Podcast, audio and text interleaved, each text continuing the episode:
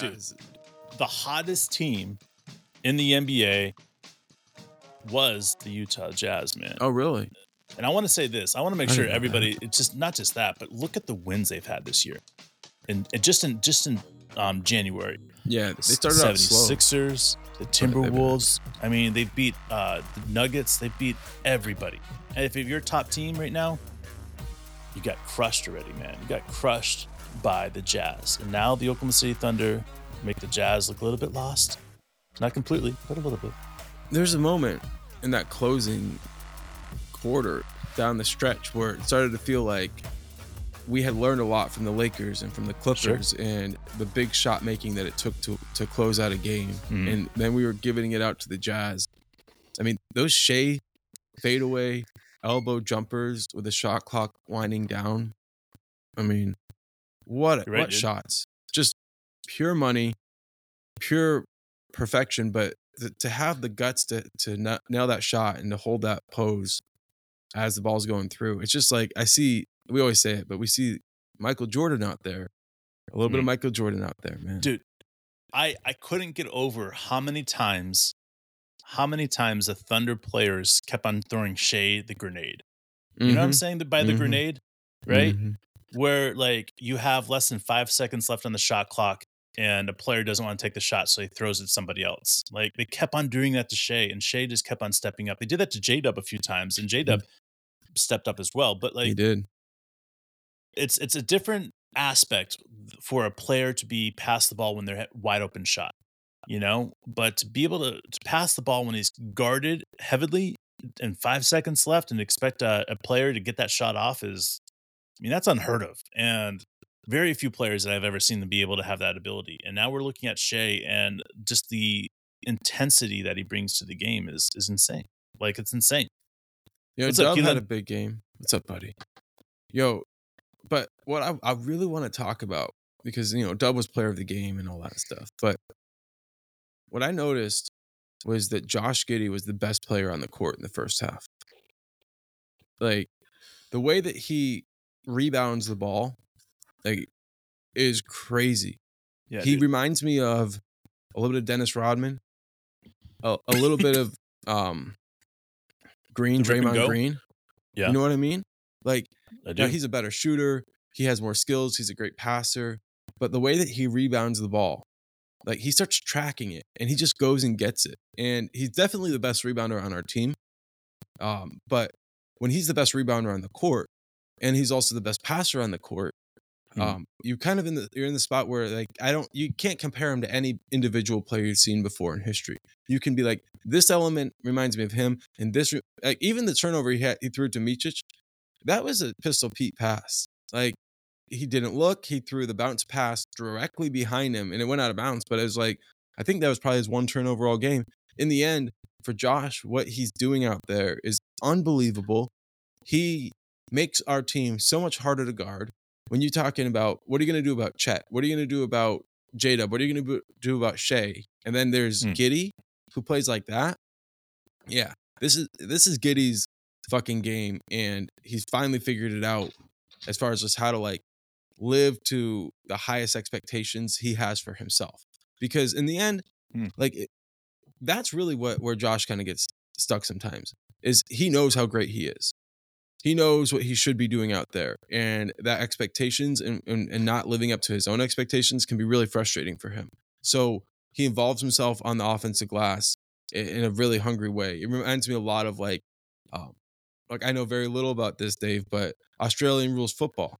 Okay, like there are those you got to go up and you got to get the ball and you got to Yeah. like Mason Cox like he's he's It's the famous 50 at being 50s, bro. the 50-50s.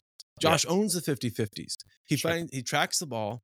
He gets to a point where only he can get up to get it. He gathers it with two hands and before he lands his head is up and he's looking down court. And what we get to see is spectacular plays like that dunk by by J-Dub. Like Well, everything works. you talked about right there. I'm just echoing what you're saying. Um, so Josh gets gets the ball, Uh, gets the ball up right to half court, and what does he do? Picks up the ball, brings the ball above his head, makes it look like he's passing to one person, but passes to Chet, walking down the lane for a dunk. I just Yeah. put a short up about it, bro. Like Josh is making the game easy for everybody.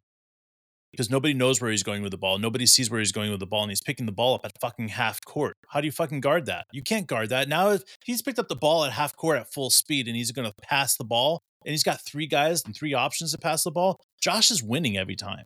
Like, there's not a player in the league that will be able to stop that. Why? Well, he's 6'9 and 240 pounds, man.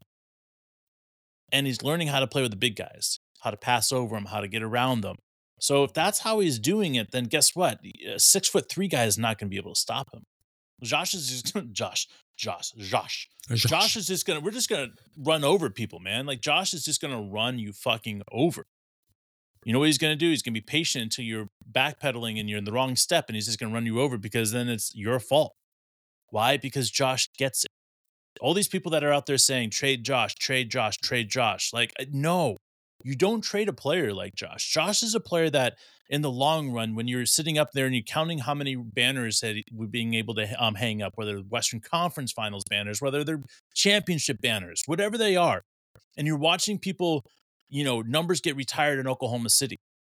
Josh is the player that you want to hold on to because Josh is going to be here for the longest. Josh is going to have a 20 year career and it could be an all in Oklahoma City because the next generation the style of ball that Josh plays isn't going to change. They're not going to be all of a sudden in, in five years, six years, seven years, all of a sudden be able to figure out how to stop Shai. You know what I'm saying? And then all of a sudden they're they're they're they're drafting players to be able to stop players like Shai because he's the new like super baller of the NBA. No, it's not going to be like that. You, you, I mean, the audacity that anybody thinks that we should trade Josh is crazy because Josh is the key to the future of the Oklahoma City Thunder. It's, he's the key to having a player that you can expect to put up insane numbers, right? Open shots, everything, creating everything. One player on this team does it the best. And that's Josh, man. And you got to sit here and say, you know, yes, we're full of J dubs and we're full of guys like, you know, that can play ball like Chet and Josh, and it, we have all these different players.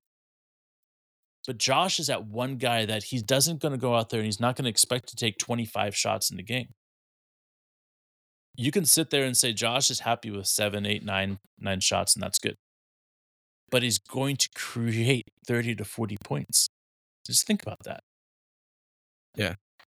Yo, and you mix in you know, what we saw from Dub, just absolute superstar performance. And down the stretch, what we saw from Chet, you know, clutch block shots. You know, go back mm. beginning of the season, and we were just in shock because we had a player who could come up with clutch defensive plays. Now yeah. we're used to it. And it's only sure. been what that was the halfway point in the season now, 41 games in. Yep. And we're already sitting here being like, yeah, I mean, like that's what we expect from mm. Chet. You know, they got a break to the basket. They got Walker Kessler going to the hoop, and Chet just stands him straight up. Like, yeah, and we're expecting him to do it without fouling because that's just what he does. So, yeah, like let's talk about it. We're halfway through the season. Like, are, is this what you expected from us, or is this better than you expected, or what do you think? Um, wait, before I get into this, I, I think I said um halfway through the season I wanted to see this team like six games above 500. Hmm. All right. I'm sorry. I'm pulling up the record right now because I don't. I don't. I think we're. All right. Um. So we're um 15 games above 500. I mean, 15 games above 500. We're at 28 and 13. We've won 15 more games than we've lost. And so, as far as that goes, no. I, I, if you told me that we would be close to 30 wins through the first 40 games of the season, 41 games of the season, I'd be like, fuck yeah like fuck yes, right? But no, I, I couldn't sit there and predict what the our win total is going to be like this close to 30 with 41 games played. Like, no, come on, man. Like, like I, I said the game this team was probably going to win 50 games. So halfway through the season, I thought this team would probably get like 25 wins. So the fact that we're three wins above that, like that's come on, man. That's that plus six in, in the course of a year, bro. That's 60 is reachable. 56 right now. Like, mm-hmm. how many people, like, seriously, guys, I, I want everybody to think about this. How many people in Oklahoma City Thunder media were saying Oklahoma City was going to win 50 plus games? You know, I, I want to give a huge shout out, and and I do mean this in the do, do with all due respect to everybody else in Oklahoma City, but there was one person, one person that said Oklahoma City was going to win 58 games. Everybody else said you were crazy, bro. I didn't even think it was possible. But you're the one that said 58 games is plausible. And now we're sitting here and we're sitting at 28 wins halfway through the season. And we're sitting there saying 58 is not only plausible, it, it, it could happen because we have two bad losses in January. You take away those two bad losses and just split it just one on one. Yeah. Take away that that call, that no call, that goaltending they should have called on Draymond at the beginning of the season. There's a few of them. I, I know. think we might be the last team in the league to get to 20 wins. What's up, Mark? I'm sorry, to get to 20 losses. I really seriously think we could be in a position where the Celtics hit 20 losses before we do. Because when I think about, and this maybe we should adjust, right? But when I think back about the 82 game season and and embarking on it at the beginning, I I thought we could hit 58, like you're saying, 60 wins is what I kept saying. I kept saying 60 based on the fact that the second half would be actually much Mm. better than the first half. Mm. I do think it's still going to be that way. What do you, do you think the second half could outperform the first half for us? I I'll be honest. I, I, I this team's not done peaking. I mean, look at what J Dub's doing right Yeah. now. Like if you're if and, and Josh Giddey is doing right now. So you're taking Josh Giddey, um, J Dub, and Shai, right? Mm-hmm. Chet's playing phenomenal, but it's not the consistency that you need to see. Like You're- out of out right. of out of ten games, he's going to play really well for six of them, and that's amazing. Like to me, that's way better than most of those rookies out there. And then that's that's not a diss on. This is what I expect out of rookies. Every rookie, I expect them to be able to have, you know, that's coming through the Thunder. You know, six out of ten games that are good games, and that's where we're at with Chet. Now, Chet's going to get there to that ten games, but once he gets there to those ten consistent games, and then you start seeing Micic with those 10 consistent games. You start seeing Isaiah Joe, which has had, you know, consistency issues when it comes down to um, consistently hitting threes in, in games. All the stuff that that we're missing right now, I feel like it's all doable. Like we've seen it happen throughout the season. So when everything starts clicking, yeah, it's just a matter of time. It's just a matter of time before it's all working. Moani, what's up, Tanner? What's up, guys? Hell What's yes. up, everybody? Chat is popping today, guys. Dave, this has been incredible. I mean, this last stretch has been, I'd say, the most difficult we've had this season. It's not over yet. If you look at what mm-hmm. we have coming up, we're talking about the best team in the West next game. We also have more games in January against elite teams. So we're right in the middle of the thick of things. I Yeah. mean, you think we're going to lose a couple games in a row again, or you think we'll be all right with that? No, I think it's like it's ups and downs throughout the season. I think if you if you look at you know January, the biggest thing that when you have a couple losses in a row is the next game. Yeah. like it- it- they're inevitable. Like we've gone through how many um double headers so far? Um, I think it's three or four. So yeah, far three this month, I think, so far. Yeah, so we still got a couple more, but that's what we've had the issues with, guys. I mean, look at the Hawks game. Like this is the issue we've had. Like after double headers or during double headers, if if one thing is off, we don't get a chance to get in that that practice. And I that's what's the biggest difference I think with this Oklahoma City Thunder team is whenever you know shits hit the fan, we get back into the practice facility and we get back to the basics. And coach is so incredible at doing that. Is getting these guys refocused. So that's what I go back to, and that's what I get excited about is when these guys are really putting their hats on and figuring it out.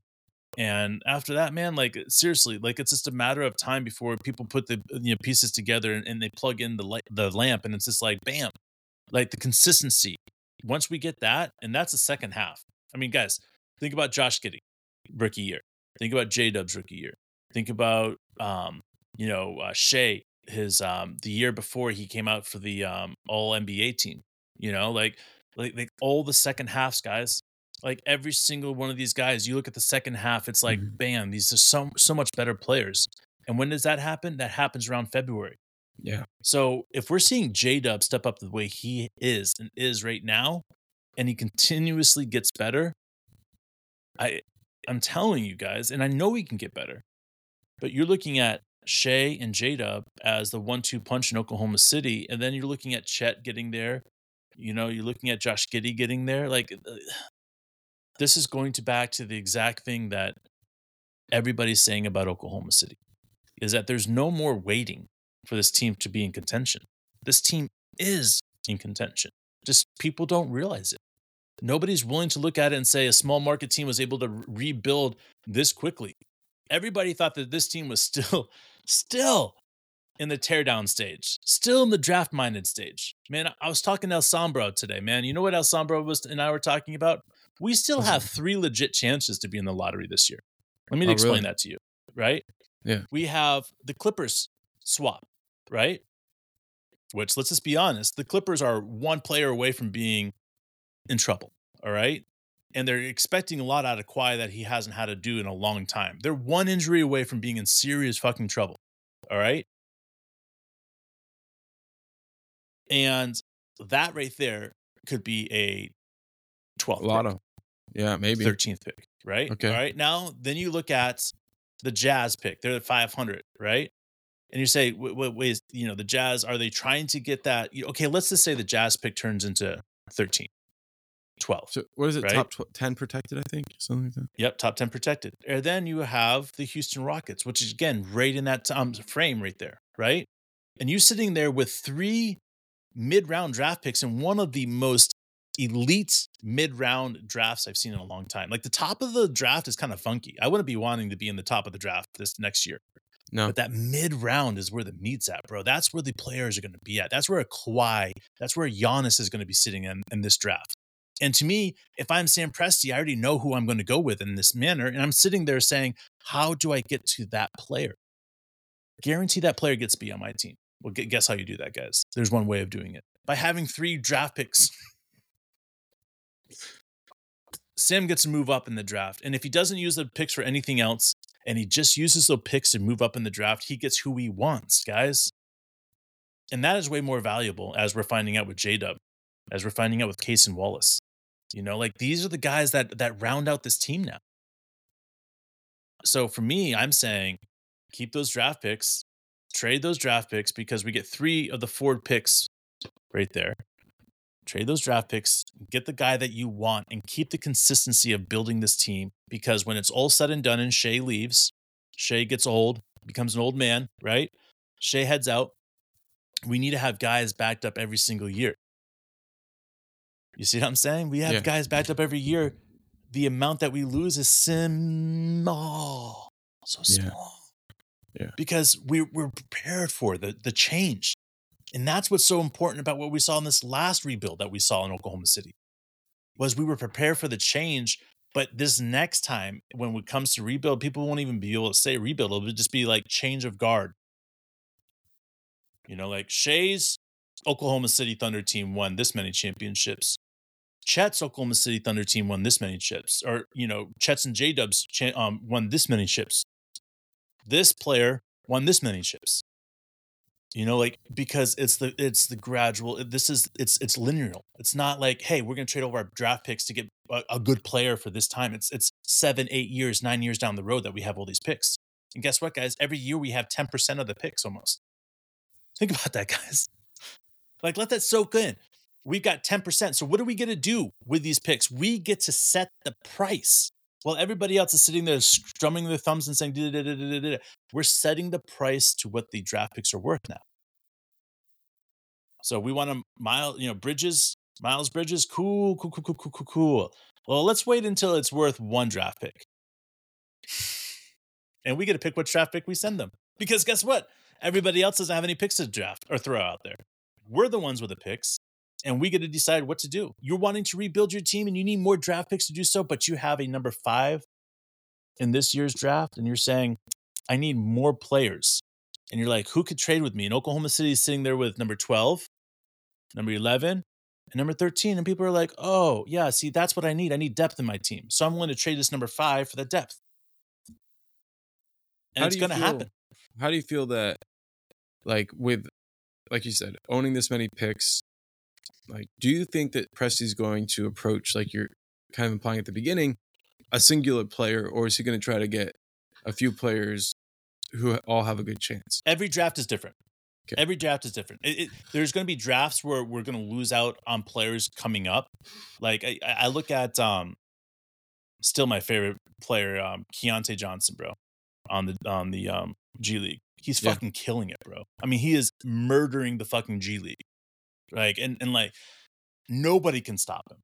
So you're looking at this progression and you're saying, okay, you're you're looking at a first round pick and you're saying this player wants to come play for us, right? Cool, cool, cool, cool. Come play for us. But I'm sorry, you got to take the Keyontae Johnson route. Keyontae Johnson played one year, year and a half in the G League. Then he came out and played up in the, you know, Yeah. because it's the same system. Once a player has success down there and understands what he's doing, then he has success up there because a player comes out and they're saying, "Hey, Dort's going to be, you know, um, thirty million dollars a year this next year for this Mhm. next contract." Well, we don't we don't have that because we want to keep the core together. So we go to that G League that we're going to have first round draft picks dominating, and we're going to be pulling them back up there for these things. We get a player injured. Like, why are we sending these players to go out there and expect these first year players to have an impressive year as a rookie? Like, you know, I mean, by all means, we're going to get players like J. We're going to get players like Cason Wallace that are ready, right? But even in the future, if we pick up a player like Cason Wallace, I don't see a player like Cason Wallace breaking through the top ten in the future. You're going to have to play in the um, in the G League. You're going to have to play a year down there. You're going to have to be able to take that and utilize that. You're going to look at four years, right? You're going to look at the old school college basketball. All right. Everybody knows if you know things about college basketball, old school basketball, Bill Walton, Bill Russell, those guys had to burn their freshman year. You got to go play freshman ball. Freshman ball. And that's what needs to happen with this, bro, because it's important that the the the transition happens. So would players save their rookie year if they didn't jump into the NBA action? I guess they would. Um, a little bit more like what you're saying back when very beginning of us starting this podcast, you were talking about the St. Louis Cardinals and Branch Rickey, the guy who launched really the modern minor league system, and you were comparing what Sam Presti is going to do. That is like three years ago now. So watching it work for a player like Ousmane Dieng, who we didn't know his Mm. name at that point, but Mm. he's come in and you know he didn't play last night, but he played both games in LA. I was really impressed with the minutes he put up and also just how the team you know works people in. Um, Jay Will, um, he fell out of the rotation. He was back in the rotation for the Jazz. This is a matchup thing, and this is a is. depth thing. Coach will go ten deep, twelve deep, but he also has two or three guys who he trusts that he's not going to. Lindy Waters, perfect example. Got in Missed there. two shots in three minutes, didn't play again. Yeah. And it's not a, a diss on Lindy Waters because even if he hit the shots, he probably only plays six minutes. Yeah. But it's there's opportunities. Um, one of the guys that continues to to impress is Wiggins. What Wiggins does with his minutes is always impressive, and So amazing. big minutes in LA. Came back and played a few more minutes this last game, but so great. How, I mean, how does this all play out in the playoffs? Because honestly, I've never seen rotations like this, so it's new Well- to me. All right. It, it, it all works together because we're, we're trying to save these guys. We're trying to save their legs because when we get to the playoffs, yeah, I'm sorry. Like, if you think that we're going 12 deep in every single playoff game, then you're just mistaken. Like, those are going to be designed playoff games where we're going 10, 12 deep. The rest of it, man, we get two, three days off in a row, Mhm. almost every single game. So there's no, like, you know what I'm saying? Like, you, you just go. You like 38 minutes for Shai, 40 minutes for Shai. Like that's when you spend the minutes on those. Like those guys get those minutes. Then you put away games, and you're like, okay. Like last night, J Dub getting 37 minutes. I was like, what the fuck, bro? Yeah. Seems like so many minutes. Right? Why does it seem so like minutes, so many minutes? Because these guys don't go above 34 very often. Why? Because when you get to the playoff moment, now you have rested legs. Like think about Kawhi. Think about these other guys that are being run at 38, 39, 40 minutes a game, and they're not getting the rest that they need to. You know, like LeBron James still being run out there, AD still being run out there a lot. You know, Golden State Warriors still running their guys hard. You know, they get to the playoffs and like that's they've already spent all their energy. They've already like used everything up. You know, that's why this Oklahoma City Thunder is going to be unique that way. How did the Lakers win? Well, it's because the pandemic, man. They brought everybody into one place.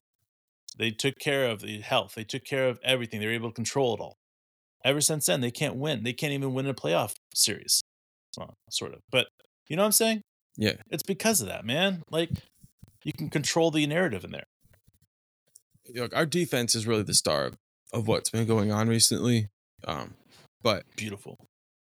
what do you think about J Dub as far as where does his peak come in? Where do you feel like like is this what we saw last night? Is that what his peak is, but it's just more consistency, or do you think he has a another level? Every great needs a Scottie Pippen, bro. Every great needs a um John Stockton.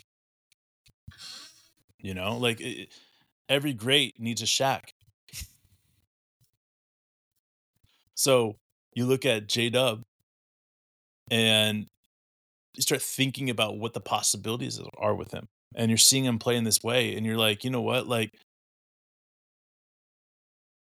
30 points a game, bro. Hmm. And you start thinking about it and you start realizing it. Like the moment that J Dub shines the most is when does every game, guys. This is not hard. Beginning the of fourth, the fourth. quarter. Yeah. There you go. See, Mark and I are right there. Why? Because Shai comes out of the game. The game is designed around Chet and J Dub. And it's incredibly efficient. It's incredible. Like he has this confidence, a swagger in that that time period. And he puts up 8, 9, 10, 12, 14 points. It doesn't matter. He just keeps on balling. So when you're looking at J Dub and you're understanding what J Dub's future is on this team, it's it's more about what his future is like in the NBA. You know, like um, I think for a long time I would say um, I like um, Jaylen Brown, right? Mhm. But the more I watch Jaylen Brown's game, even now, I just feel that Jaylen Brown is a poor man, Jalen Williams, bro. Mm. And Jalen Williams' game is something that people are not going to be able to understand for for a while. And when they're able to understand, they're going to be looking at it and be like, wow. I mean, JJ talks about J um J Dub. He loves J Dub. He loves his personality. He loves his swagger. He loves the way he dresses. He loves his shot. He loves the way he gets to the fucking hole. In fact, there's nothing he doesn't love about J Dub's game. And I'm not saying JJ like he's one of the greats, because JJ JJ is not one of the greats, but he is one of the greats as far as podcasting. That's an NBA that. X Yeah. uh, that- that's an NBA X player. So for me, I look at, at at that and the way that he explains the game, guys.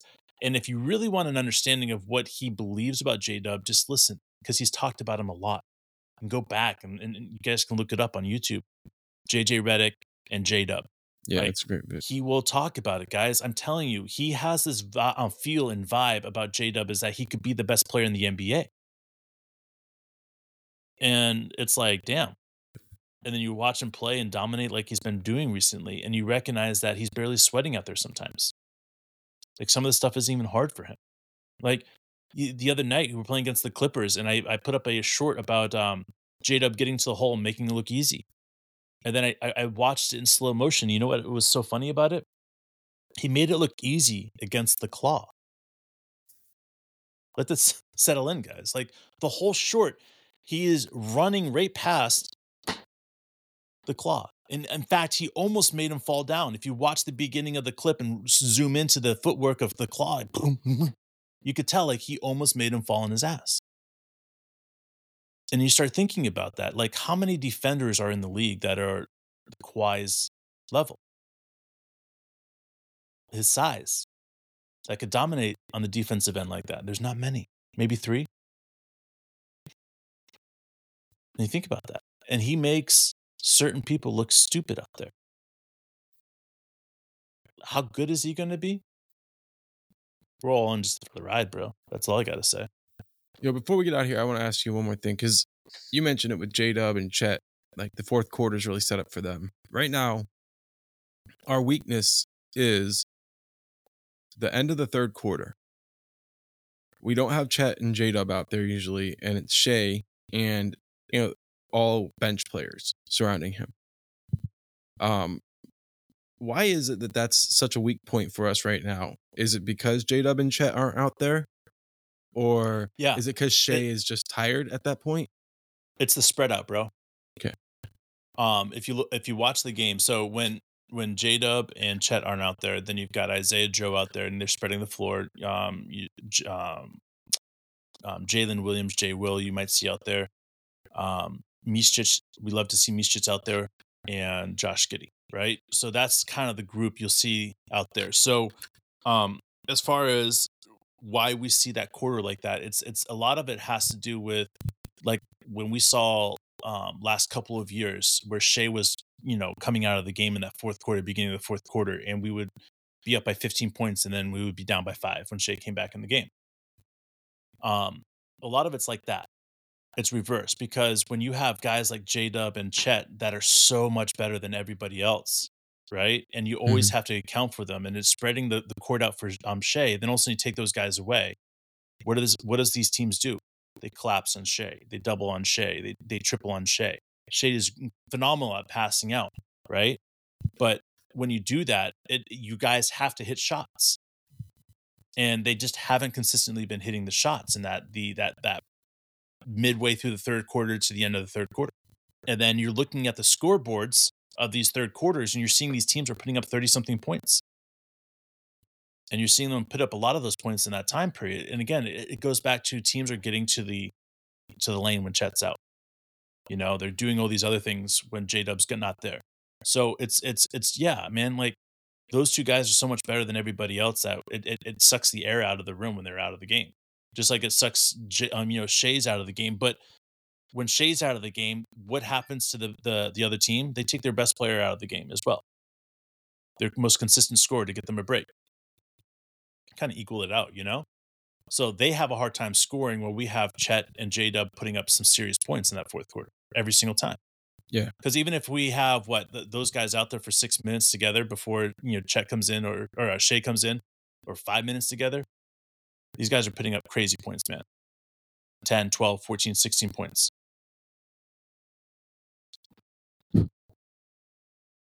Right, guys. We appreciate it. We'll talk soon. Hell yeah.